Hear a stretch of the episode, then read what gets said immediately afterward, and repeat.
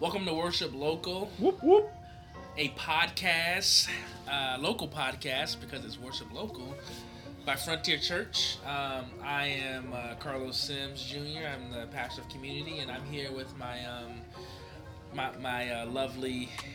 Ooh, lovely. Lovely. I like that, dude. You know, Thank you, Paul- for saying that You know, about Paul me. says outdo one another in honor, so I'm trying to outdo you in Hmm. honor right now. so I need to obey that too. That's the problem with that command. This so is- I have to say, and I'm here with the loveliest. Oh. Gar- you know, see? That's just my way of like getting getting um, I guess praise from you, manipulating you to praise me. you got it. You This is why it. we need Lent. Um, Why we need Lent. Uh, and speaking of Lent, that's what we're going to be talking about. It's going to be we're going to be introing Lent. Um, one of the things we want to do in this podcast is, well, we want to do a couple things, but another thing, or uh, let me slow down. One of the many things that we want to do is we want to talk about Lent. Uh, we also want to, you know, come back to Romans because we're taking a break from Romans, and we want to talk about how Romans has prepared us for Lent. What else are we talking about, Cole? I mean, that's it. I mean, the the great irony is that Caitlin made us this awesome pasta, Mm-hmm. and so we're gonna be talking about Lent and fasting and self denial while like indulging ourselves in awesome pasta. But yeah, we'll talk about what is Lent, um, how is the Book of Romans prepared us for Lent, what personally, what do we want God to accomplish in our lives during Lent, and if we have time, we'll kind of blast through some like common questions about Lent as a church. So Yeah. that should do it, man. That should get us through. Sweet. Um, yeah, we uh, we hope this podcast helps you worship local. You, want me to say that, don't you? Yeah, that was good, dude. Exactly. Yeah. All right, man. Um, so Lent.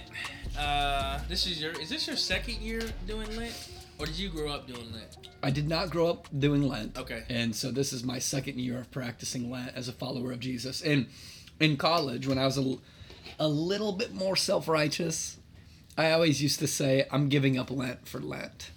Because I, I didn't.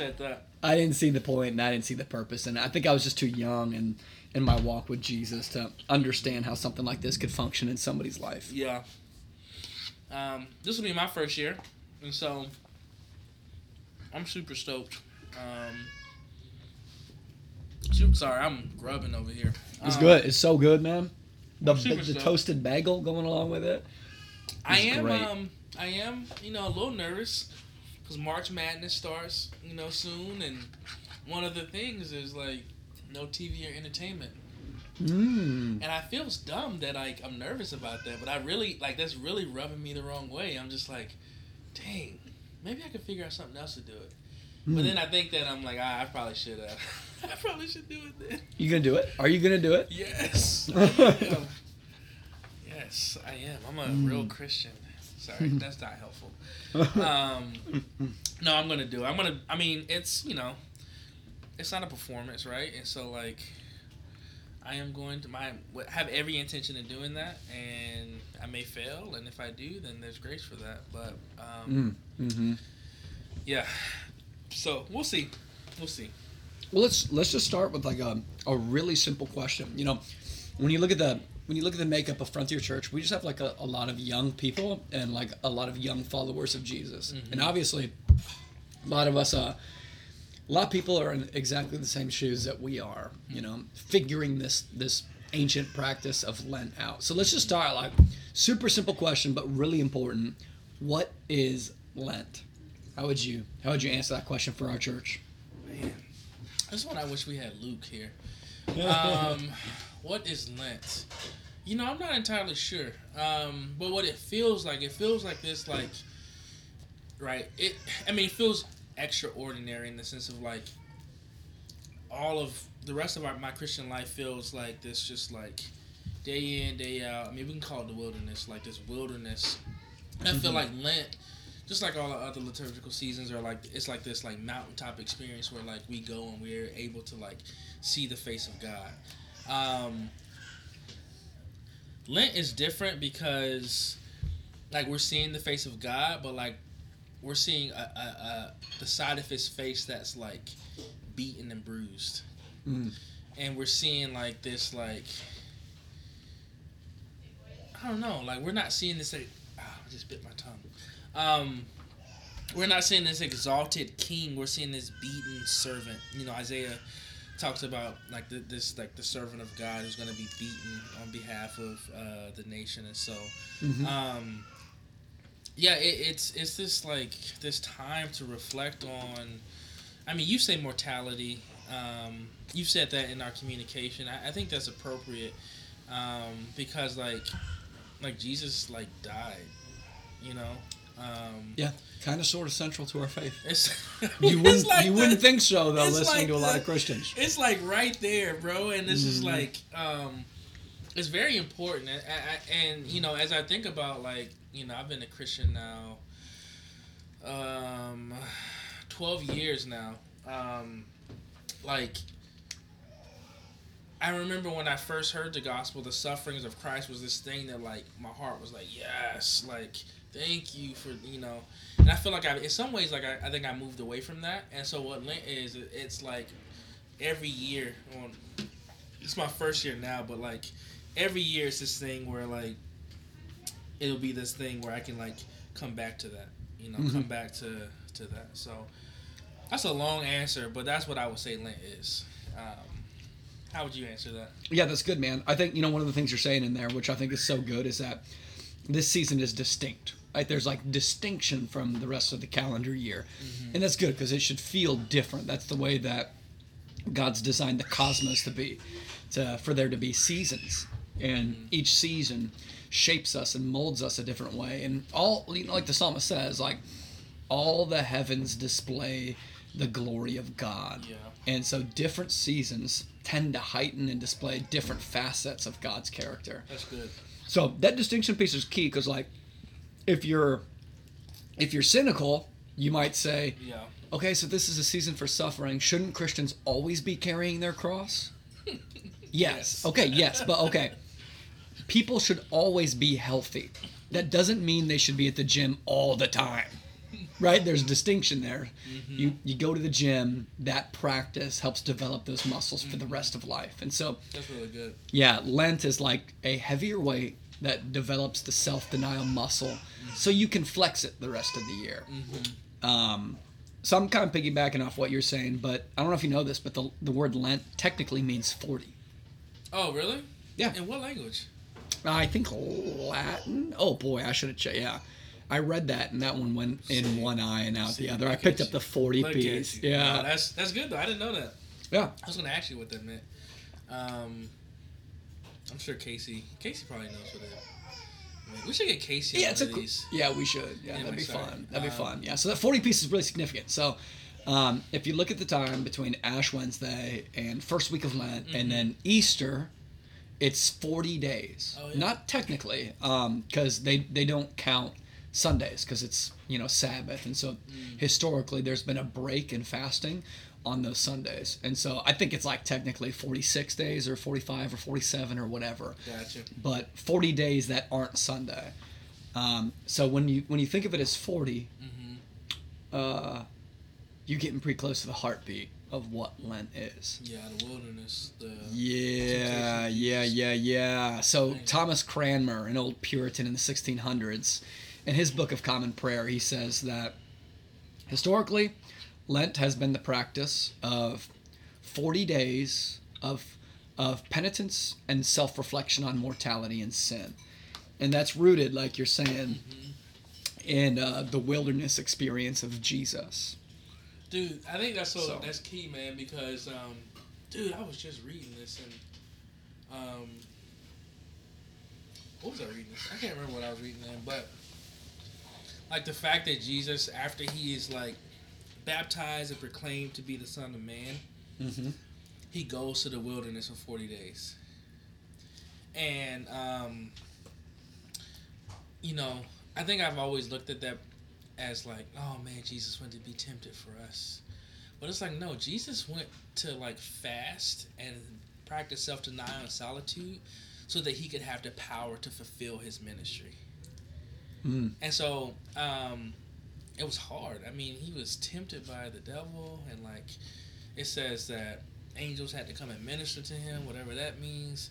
But like, I think it's significant to recognize that what we're doing like Jesus partook in that in some small way. Mm-hmm. And it actually empowered him to continue to go to the cross. Right. So, um, yeah.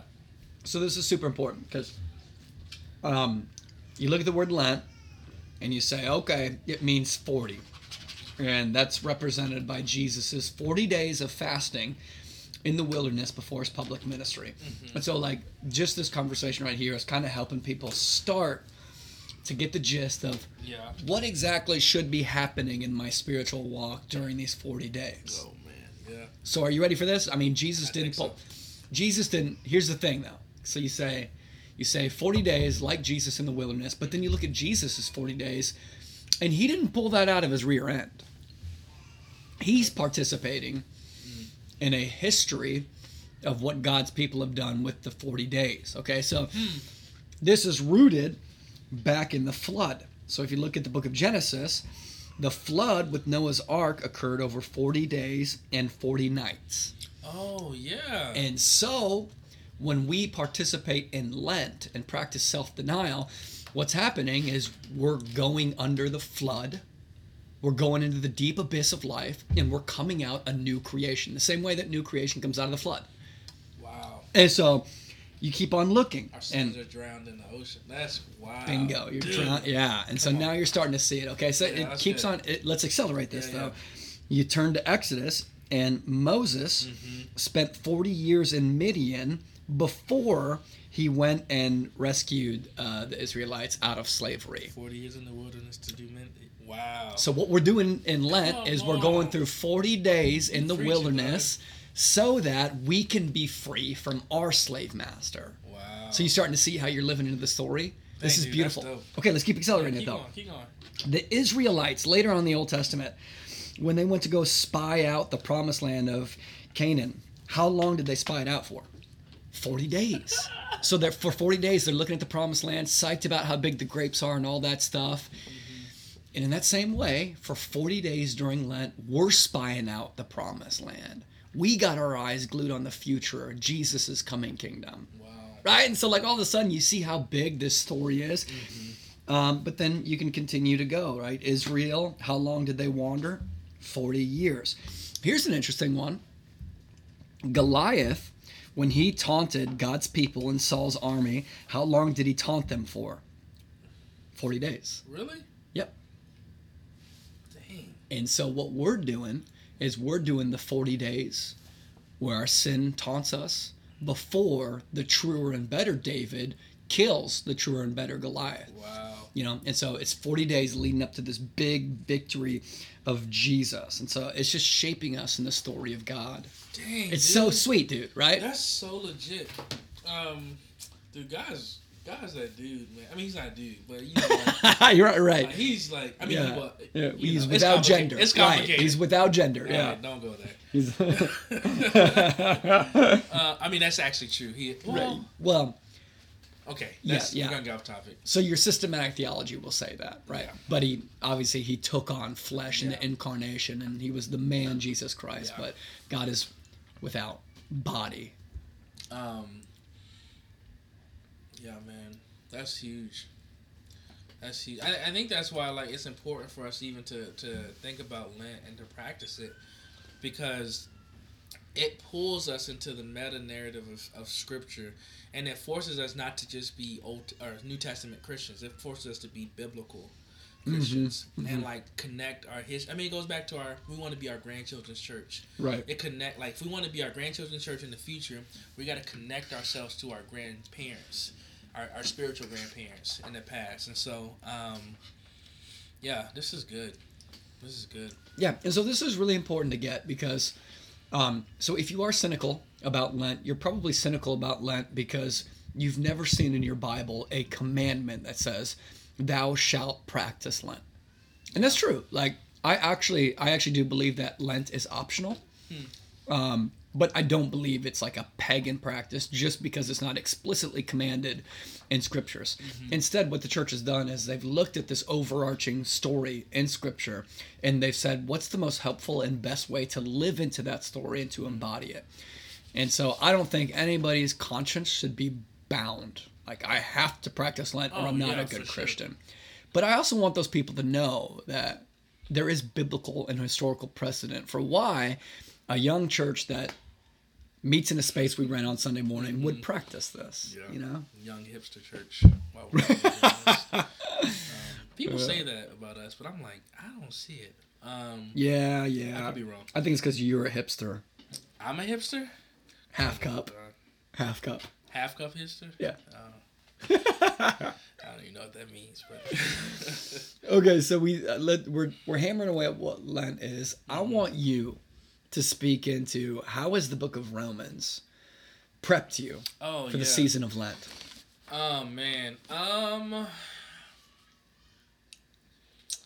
I think I mean so there are a couple things. One, I think that like Paul's emphasis on um Paul's emphasis in, in the first part of the book of like really showing the Jews how you know like the first five books, right? The Pentateuch like I- like you guys are putting your faith in this when actually like you know abraham was declared righteous before the law. And so like um i think that just yeah that just continuing to know that like um what am i trying to say? Continuing to like reinforce this idea that like man faith alone you know by grace alone i'm declared righteous um um yeah so i, I think that Romans has prepared me for Lent in, in the sense of uh, just reminding me of the gospel, um, reminding me of like,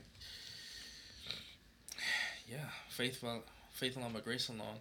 Um, Romans twelve in particular though has been like the the um, the climax for me, mainly because I think that like This is good. yeah. Yeah. we were talking on offline. Like, I didn't grow up with brothers and sisters. I didn't grow up um, knowing what it means to like live in a like. I know what it means to live in a family, but you know, like it was just me and my mom, and so um, Paul's challenges to like love. I'll just read it here. Um, Yeah, yeah, that's good. Paul's challenges, you know, in, in verse 9 of 12, chapter 12, let love be without hypocrisy. Detest what is evil, cling to what is good.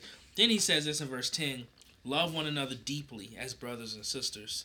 And I think for me, man, like, just gonna open up here, like, when things get hard with other people, I want to leave. Mm-hmm. I want to peace out. I want to bail. I don't want to. Um, I don't want to endure. But what Paul is saying here is that no, like you're to love one another as brothers and sisters. And when I think about what does a brother and sister do, I mean, I have kids. Um, sometimes they fight, and they fight hard, but they still got to sleep right next to each other. They still got to wake up and Yeah, eat breakfast yeah. together. They still have to like ride in the car together. And so, um, I think Lent is, or excuse me, Romans is pre- is preparing me for Lent because it's teaching me that like I can't be a faithful Christian in a bubble.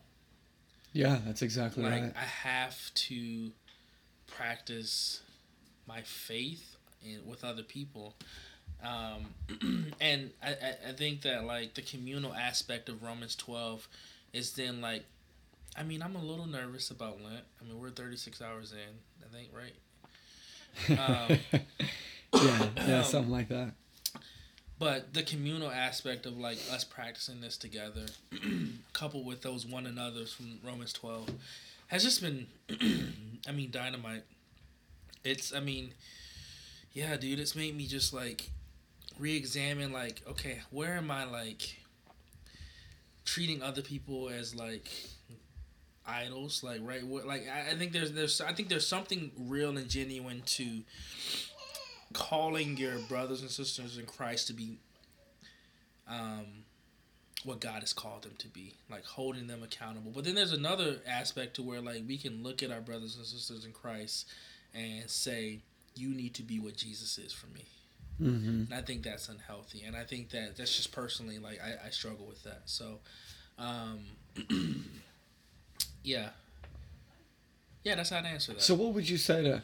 Well, okay, let me back up. yeah, do you think this desire to this inclination to bail when things get hard do you think that this is a carlos thing or do you think this is like an entire generation of people thing Um. Um. I mean, I think it's a generational thing. I think that Mhm. we're super individualized. Like we're marketed to be individual, be your individual self.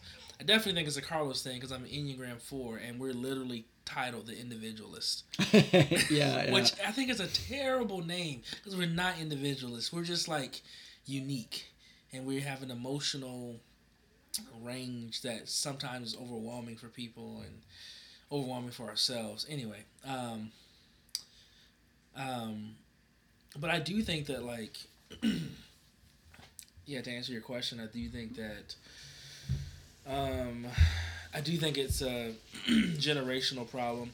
I just think it's I think it's an American problem. I think it's a Western problem. Um, um, I don't think that this problem is as big in, in most like warm cultures where like it is community driven and like um, but I do think like in Iowa, yes, where we are, I think that um, we are we just tend to like yeah we we're prone to like when things get hard like let's bounce like it's about me and my happiness when like you know the greatest commandment that jesus says is like love god with all your heart love your neighbor as yourself and it's just like you can't do that without other people. Like you literally cannot obey the greatest commandment without someone else. So, Yeah, whether yeah. that be another person or god so. Cause so I agree with you. Like I do think the desire to bail when things get hard that seems to be a problem for our entire generation. Mm-hmm. Um, right, deconstructionism, people mm-hmm. experiencing relational hardships and then mm-hmm. deconstructing and throwing away their faith entirely because of the the sins of other people. I think that's one example yeah um, the way that church membership is in decline and people don't want to commit to a Yeah. local body i think that's another and I, I don't want to be hard on anybody i know that there's a lot of reasons why people would be deconstructing and Yeah. a lot of bad experiences and a lot of you should be should be very slow to becoming a member at a local church and that's really healthy i'm just saying i see the patterns you yeah. know Yeah, I, I think there's a there's a difference between like I think what we're seeing as a whole as a culture as a whole is I don't think that we're actually seeing true deconstruction. Because I think deconstruction is healthy as long as there's a reconstruction period. Yeah, I'm a Protestant, Yeah. right? I mean, my entire theology I is based on Luther, who deconstructed with 95 theses what the Catholic Church was doing wrong. Yeah. And so I'm, I'm a fan of Yeah. deconstruction when there's reconstruction Yeah. based on the Bible in its place. Exactly. Yeah. Um, Yeah. But yeah, I think you I think you're spot on, man. Like there's just like, oh man, like the church wasn't this for me, like let's bounce, man. I mean, I was tempted with that. Like we Mhm. left to go try to do ministry and then crap hit the fan and I mean I was just saying this in the elder meeting right before this, like I was like, I don't know if I want to do this again. I don't and by God's grace, like I'm here, you know, and I feel like my faith, my, my relationship with Jesus is stronger than it's ever been. But um, I do think that like it's a real temptation, and Lent. What Lent does is it forces us to stop, examine the cross, and examine the fact that Jesus did not bail. Mm, that's exactly right. Yeah. Like Jesus did not leave when things got hard. Like you said in your sermon on Sunday, like he paused and he waited. Lord, take this cup from me. And he waited. But nevertheless, you know, like that, dude. Nevertheless, this is hard. Like Mhm. community is hard. Church is hard. Winter is hard. Like I feel isolated. Yet nevertheless, yet not I. Like I think, yeah. yeah, Because it's it's just yeah, that's a good point. Because it's just interesting because you look at a lot of guys our age, and it seems like when they come up against hardships in relationships, they say, "Oh, there's nothing here for me anymore. I'm gone." mm-hmm. Um, as a as a dad, men are doing that right now. Um, as a friend, people are doing that right now. Um, in marriage, people do that. They come up against hardship and they say, There's nothing more for me here. Mm. But when you read Romans, it seems like Paul is saying once you come up against relational hardship, Paul seems to be saying you're just getting started. and let, let me let me qualify this a little bit. Okay. You just opened the door. It's a whole house. right yeah like welcome to relationships and let me qualify that like i'm not talking about i'm just I'm, we're talking about relational hardship Yeah. we're not talking about spiritual manipulation or, Or abuse, spiritual yeah, abuse you need yeah.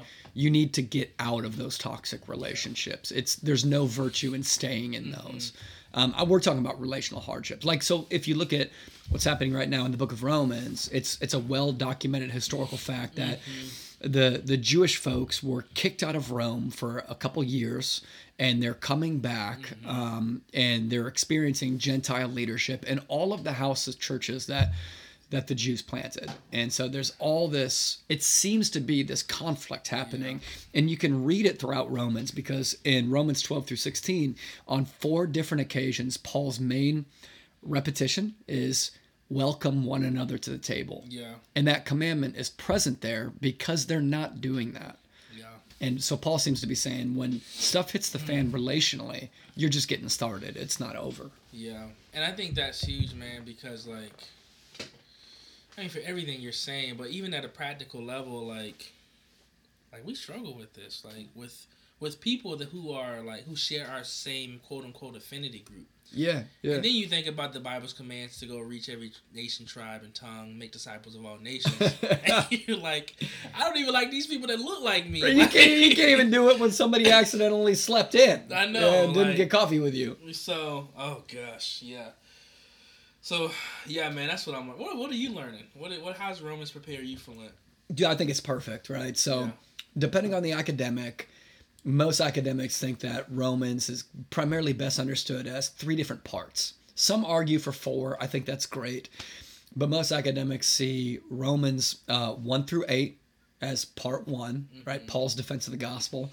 Romans 9 through 11 as part two, Paul's understanding of where Israel fits into the church. And then Romans 12 through 16 as part three, instructions for how to be a church. And so we just started part three. And part three, like Romans 12, verse 1, opens up with what? Uh, therefore, oh dang, I'm getting this confused with. Yeah, the Offer yourselves yeah, offer yourselves. Yeah, as a living sacrifice, you know, a pleasing aroma to God. And so, in my understanding of part three of Romans, uh, chapters 12 through 16, that's the nail that the whole picture hangs on. the whole picture of Romans. Yes. And well, specifically 12 through 16. Okay. All of Paul's instructions for how to be a church Oh, and yeah, how to be in relationship and how to do church, it all hangs on Mm-hmm. be a living sacrifice. Hmm. And so uh, it seems to me that theologically speaking, you can't be in relationship with other people and you can't love people if you're not a living sacrifice. Hmm. So Lent is all about sacrifice, Oh, fasting, Yeah. offering, becoming a living sacrifice. And so I think it works like perfectly with where we're at in Romans, you know? Yeah, thinking about like us this week, we're giving up social media, and it's like touching the nostrils of God, and He's just like, ah, yes, yes, Yeah, yeah. you know, and the angels are like, pray, like that's great, man. Um, I haven't thought about social media fast like that. Yeah, and it's not it's not because we believe in some medieval concept that our works can atone for our sins. Right? We're Bible people, we're Romans people. We believe that Yeah. we're saved by grace alone through faith alone apart from works of the law. So it's not because we think that somehow that can atone for our sin. We literally think it has the power to shape our souls into living sacrifices so that we mm. can actually be in relationship with each other. So giving up social media is not a way of atoning for your sin. It's actually just becoming a better friend. Dude, You know, like it's it's teaching you how to take the things that are fine and good and let go of them. gosh, it's so good. Just let man. go. I text you Sunday night. You remember I text you Sunday night? Yeah, I do. It's because yeah. I opened up Instagram. I mean, I, mean, I Oh, wanted yeah. to text you anyway, Yeah. but it was just like, oh crap, that's like two hours into this thing, and I, Yeah. So, Swing and a miss. um, Uh, but like even that swing and the miss though, it's just like when I was typing it, I was like, man, like I really do feel this way, and this is good for me to communicate that, and it is a fragrant offering to God. So yeah, yeah, yeah. that's man, yeah, And social media is good. Like it can be used for lots of good things. Yeah. God's not angry about social media, um, and yet uh, we can Hmm. Abuse social media the same way that people abuse really good medicine. Yeah. You know, like medications and medicine is a good gift from a loving God. He works through doctors and He works through people, um, and those things bless us when they're properly administrated Yeah. in proper doses. yeah, And um, we have the tendency to take even good things like that and become addicted to them, like Yeah. social media. Um, I was watching. Who? Okay. Rob Lowe. You a fan of Rob Lowe? uh, Chris Traeger on Parks and Rec yeah, yeah, yeah. and The Outsiders. I, oh, the the old movie. Yeah, Outside- yeah, oh, he was a childhood star. Oh, was he in that movie? Yes. Okay, all right. That's So- what I was using that. So the interviewer is sitting he's sitting across the table from Rob Lowe. Uh-huh. And Rob Lowe is in recovery from uh, alcoholism and addiction to various drugs. Oh, really? Was. This, so this interview happened a while ago. Okay. But the interviewer says, it was so arrogant. The interviewer says, you know, I've interviewed multiple celebrities on this very topic, and you know, no one can tell me why somebody could have everything they want and achieve celebrity status and still turn to drugs. And Rob Lowe cuts him off. And he says, That's easy. And he said, Oh, okay, then why don't you go on and explain it? And Rob Yeah. Lowe said, That's really easy because people are born empty and they do whatever they can and they make all of their plans to try to f- fill that void in rather than face that void. And what happens when you become a child celebrity like me is that you achieve all of your goals and all of your dreams and all of your mm-hmm. satisfactions really, really early in life. You get to the top of the mountain and you see, oh my gosh, none of that filled my void. Wow. Ergo, you turn to drugs and alcoholism and nihilism to try to try to satisfy the void rather than facing it. Face the void. And in Dang. in Lent, we Yeah. say no to our addictions and we face the void. Yeah. We look in we look into the That's tomb. good, we look into the belly of the whale. We look into the Mm. wilderness. We we look at Goliath. We look into the flood. Yeah. and we wait for God to fill the void with the resurrection. Yes. Dude, drop the mic. Dude, I just like I just Drop the mic. when I watched that interview, I was like, oh my gosh, Wow, is Rob Lowe a Christian? should be man, That dude is speaking with some clarity. right? Gosh. I don't even know what to say after that, dog. Face the void. It's why for people who experience alcoholism, um, their their biggest triggers I read wasn't um, withdrawal.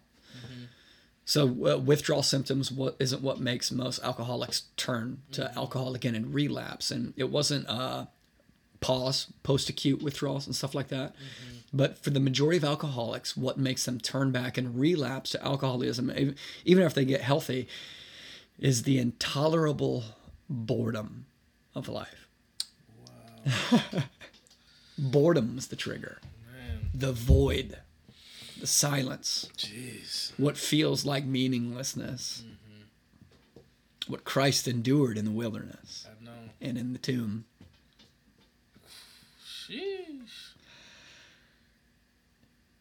Yeah. oh gosh. the thing that we're afraid to sit in right now. silence. Just like gosh, let that breathe for a second. Yeah. Gosh. So we're just starting it, right? We're just in the wilderness, but like, is there anything that you want God to accomplish in your life during Lent? Um, I mean, yeah, the, the Romans twelve thing of just like staying and sticking power, and not just like even location wise, but just like relationally, like investing and can, like I want God to make I want God to make me the type of person that continues to move forward toward people. Um, so that's one. Um, and I think like coupled with that, it's just this idea of like I want God to slay this thing of like just I, f- I feel at many times in my life very enslaved to um, the approval of people. Um, Mm. and I mean there are a number of ways that that plays itself out. But I, I as I during our our um, Ash Wednesday service, I was just sitting back there and I was just like, Lord, like what do you like what do you want to do this Lent season? And that just kept coming to mind. So um, also want to yeah be a better um, discipler of my wife. Um, asking good questions, discipling her in the word, just spending intentional time with her. Um, yeah, so those those are some of the things I want to do. Um, I want to see the Lord do, begin to birth in me. So, what about you? Uh, you know, so at Ash Wednesday, one of my focal points that I felt like the Lord told me to focus on during this time was to become a more Christ-like father. Hmm. So the the cool thing about Lent and the cool thing about Ash Wednesday is how embodied of a practice it is. Hmm. So you know when the when the cross is drawn on the forehead with ashes, what's not happening is you're not being given new information about Christianity or even new truths to believe. Um, it's not about novelty. It's not about acquiring more information. What's happening is you're you're viscerally representing with your body the reality that you know. And the cool thing about that is like uh, kids good. get that. Yeah. So Russell doesn't care about my sermons, but the cross on my forehead for him was like, what is what is that? I want to know about that. And so that preaches to him in a way that Yeah. some other things don't. Mm, that's good. Yeah. Wow. So that was a big moment for me when Russell and Della were like so amped. Like Russell kept his cross on his forehead for like three days. Yeah, our kids did too. You know, like it was just like day three, like it was just like a shadow of a, a cross there. Oh gosh. Oh, yeah, That's good. The Shadow of the Cross. That's a new. That's a mean, yeah, dude. that'd be a great sermon series. So it seems like a really good uh, discipleship for kids season. Mm. And so I started thinking more about how it could help me as a as a father. And I started getting really excited about like uh, week three or week four when we fast from lunch. Mm. Like I'll, I'm like, okay, I'm gonna take those lunches. hmm I'm gonna set them aside, and those are dad. That's dad time. That's good. You know, I'm not I'm not saying no to something for the sake of no to some, saying no to something. I'm saying no to something so that I can put on the righteousness of Christ. Yeah. Or even like uh, week five when we're fasting from dinner, um, when Chloe and I put a plate in front of Della and Russell, and we sit down at the table with no plate. Yeah. That's gonna speak to my kids in a way that my preaching doesn't. Wow. Like, what, mom and mommy and daddy? Why aren't you guys eating this week? Yeah. I want to be like, it's because mom and dad want to be more like Jesus. Dang. You know, and so I think there's like a great opportunity for for the gospel to get into kids' DNA during this season. Yeah. That's good. That's good, man.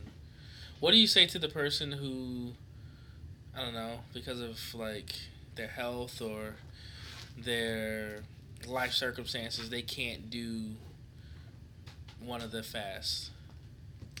I, dude, I would applaud them. I would say thanks for recognizing that because there's no virtue in doing something that's foolish. Yeah.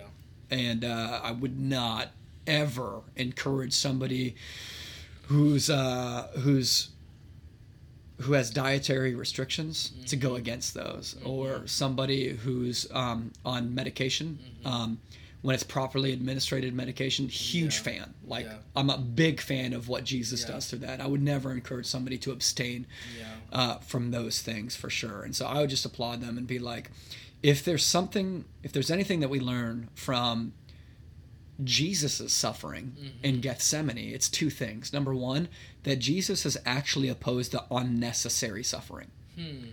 because he says, only if this is necessary. If this isn't necessary, let it Oh, pass yeah, from yeah, me.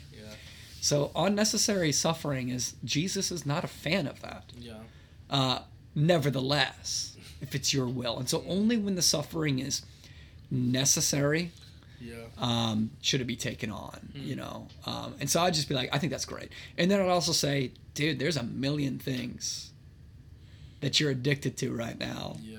that's not good for you. Indiv- tailor it up, man. Yeah, yeah, Find find a way to practice it. You're not out on this. yeah. Get yeah, get in on this, sister. Dope. Get in on this, brother. Dope. Would you add anything to that? No, I think that's good. I mean, it's good. I think that like people should know that yeah, like there's freedom in this and that like yeah, this isn't this has no indication of your how God views you. Um, this is just simply to yeah, le- uh, lessen the gap that we feel between ourselves and, and the Lord. So, um, yeah, Mm. that's all I got. Tish Warren. I was listening to a podcast with her. Did you listen? Did you read uh, Ordinary Liturgy or Liturgy of the Ordinary? Um, I, she's a reverend, right, or something like that. Yeah, uh, Episcopal priest. Yes, so you she's sent me a, a sermon by her last year. eh, that's Fleming Rutledge probably. Oh, never mind. Never, yeah, yeah, yeah, that's what I'm talking about. yeah, outside of our faith tradition, lover of Jesus, and I'm a huge fan of them. Okay, Um, so Tish's book, it, you, you should get it. Uh, Liturgy of the Ordinary is fantastic. okay. Uh, but I was listening to her podcast on Lent. I did read that book. It's Oh, good. it's got Yeah. the peanut butter and jelly. yeah, Yeah, yeah, it's okay. Good. It's good. And she says, uh, she says, the practice of Lent is not to earn God's love. The practice of Lent is to learn how to act out of our belovedness. I like. I. Dang. I was like, yeah, that's Yeah, that's money. proper, it's proper posture. Po- yeah, posture yourselves properly as one who is beloved. That's good. Mm-hmm. That's good. Yeah, yeah, man. So we, I mean, we got to be coming to a close on our Lent podcast. Are there any other questions off the cuff that you want to fire off about Lent, how to practice Lent, what to get from Lent? Um, no, man. I just I, I want people to feel the freedom to be involved, right, and to do this and to talk about it in fighter groups and community groups, and um, hopefully our conversation can be a model of what it looks like to talk with someone about what like what you're experiencing. Um, but yeah, other than that, I don't have anything. You? No, I think that's good, man. I like the the talking piece. I would just love if our our church members just talk, talk, talk, talk, talk, talk, Mhm. talked about it. You know, Yeah. every time a fast got hard, I just would hope that a church member would call me or call you or call a friend and just talk, talk, talk, talk, talk, talk, talk. It's also a very missional opportunity as well. At my work, like I told my coworkers, I'm like, hey, I'm actually participating in Lent this year, so like, I'm, we're doing our church thing, but as a family, we're doing no meat this Lent, we're trying to. And so it's just, it's just a, a really good um, opportunity to share some, you know, the uniqueness about our faith and um, so yeah, talk about it, not just with Christians as well. I think it would be good. That's good, man. Yeah, thanks for bringing about the missional aspect. I was reading an article by Peter Leithart earlier today, Mm. and uh, he was big on the fact that he thinks that Lent was a big reason for why the church was so effective in the ancient world at converting all of Rome and then the Western world and Dude. everything like that. Because his big thing was like, you know, Christians tend to view like Lent as like this inward focused, anti missional season. Um, but something about the inward focus of Lent on the heart actually ends up being really effective for mission. Yeah, that's good. Yeah, that's good. Man. Well, we love you guys. I okay, I got one more. Okay. I got one more. I'm I don't know how to say this, so I'm just gonna start talking and see if I can find my words to articulate this. I'm well aware that we have people in our church who grew up Roman Catholic who had a really positive experience with Roman Catholicism. Hmm. It's great. I'm also well aware that we have people in our church who grow up in Roman Catholicism and had bad experiences. And they had bad experiences with Lent. Um, and that makes me want to say I'm sorry, and I understand why you would abstain from Lent, and I think that's a good idea to abstain from Lent. But I also want to say that even though some folks have abused this tradition, it doesn't mean that this tradition can't be used biblically and wisely and in a gracious way. So, like, some people are like, "What are we, Roman Catholic?" And I know they're joking because everybody knows that we're Reformed in our in Protestant or whatever Yeah. in our theology. And I just want to remind people that not doing something because somebody else does do it is a bad reason for not doing something. Hmm. Doing something because other people are doing it is also a bad reason. Yeah. And just because one denomination does something doesn't mean that another can't. Yeah. So just because Roman Catholics eat lunch, Protestants shouldn't reject lunch. Stop. you know? Gosh. Yeah, I, I, I pick up what you're putting down though. That's good. That's a good word. But as Protestants, we will continue to emphasize gospel and grace Yeah. And forgiveness of sins apart from works of the law this whole season. Yeah. So, I don't, did that come out right? I was kind No, of was nervous about talking No, about that was that. good. I think it's good. I think that's appropriate. And, Okay. Um, again, yeah, there's freedom, and uh, you were loved. So. Mm. I like that. Let's end there.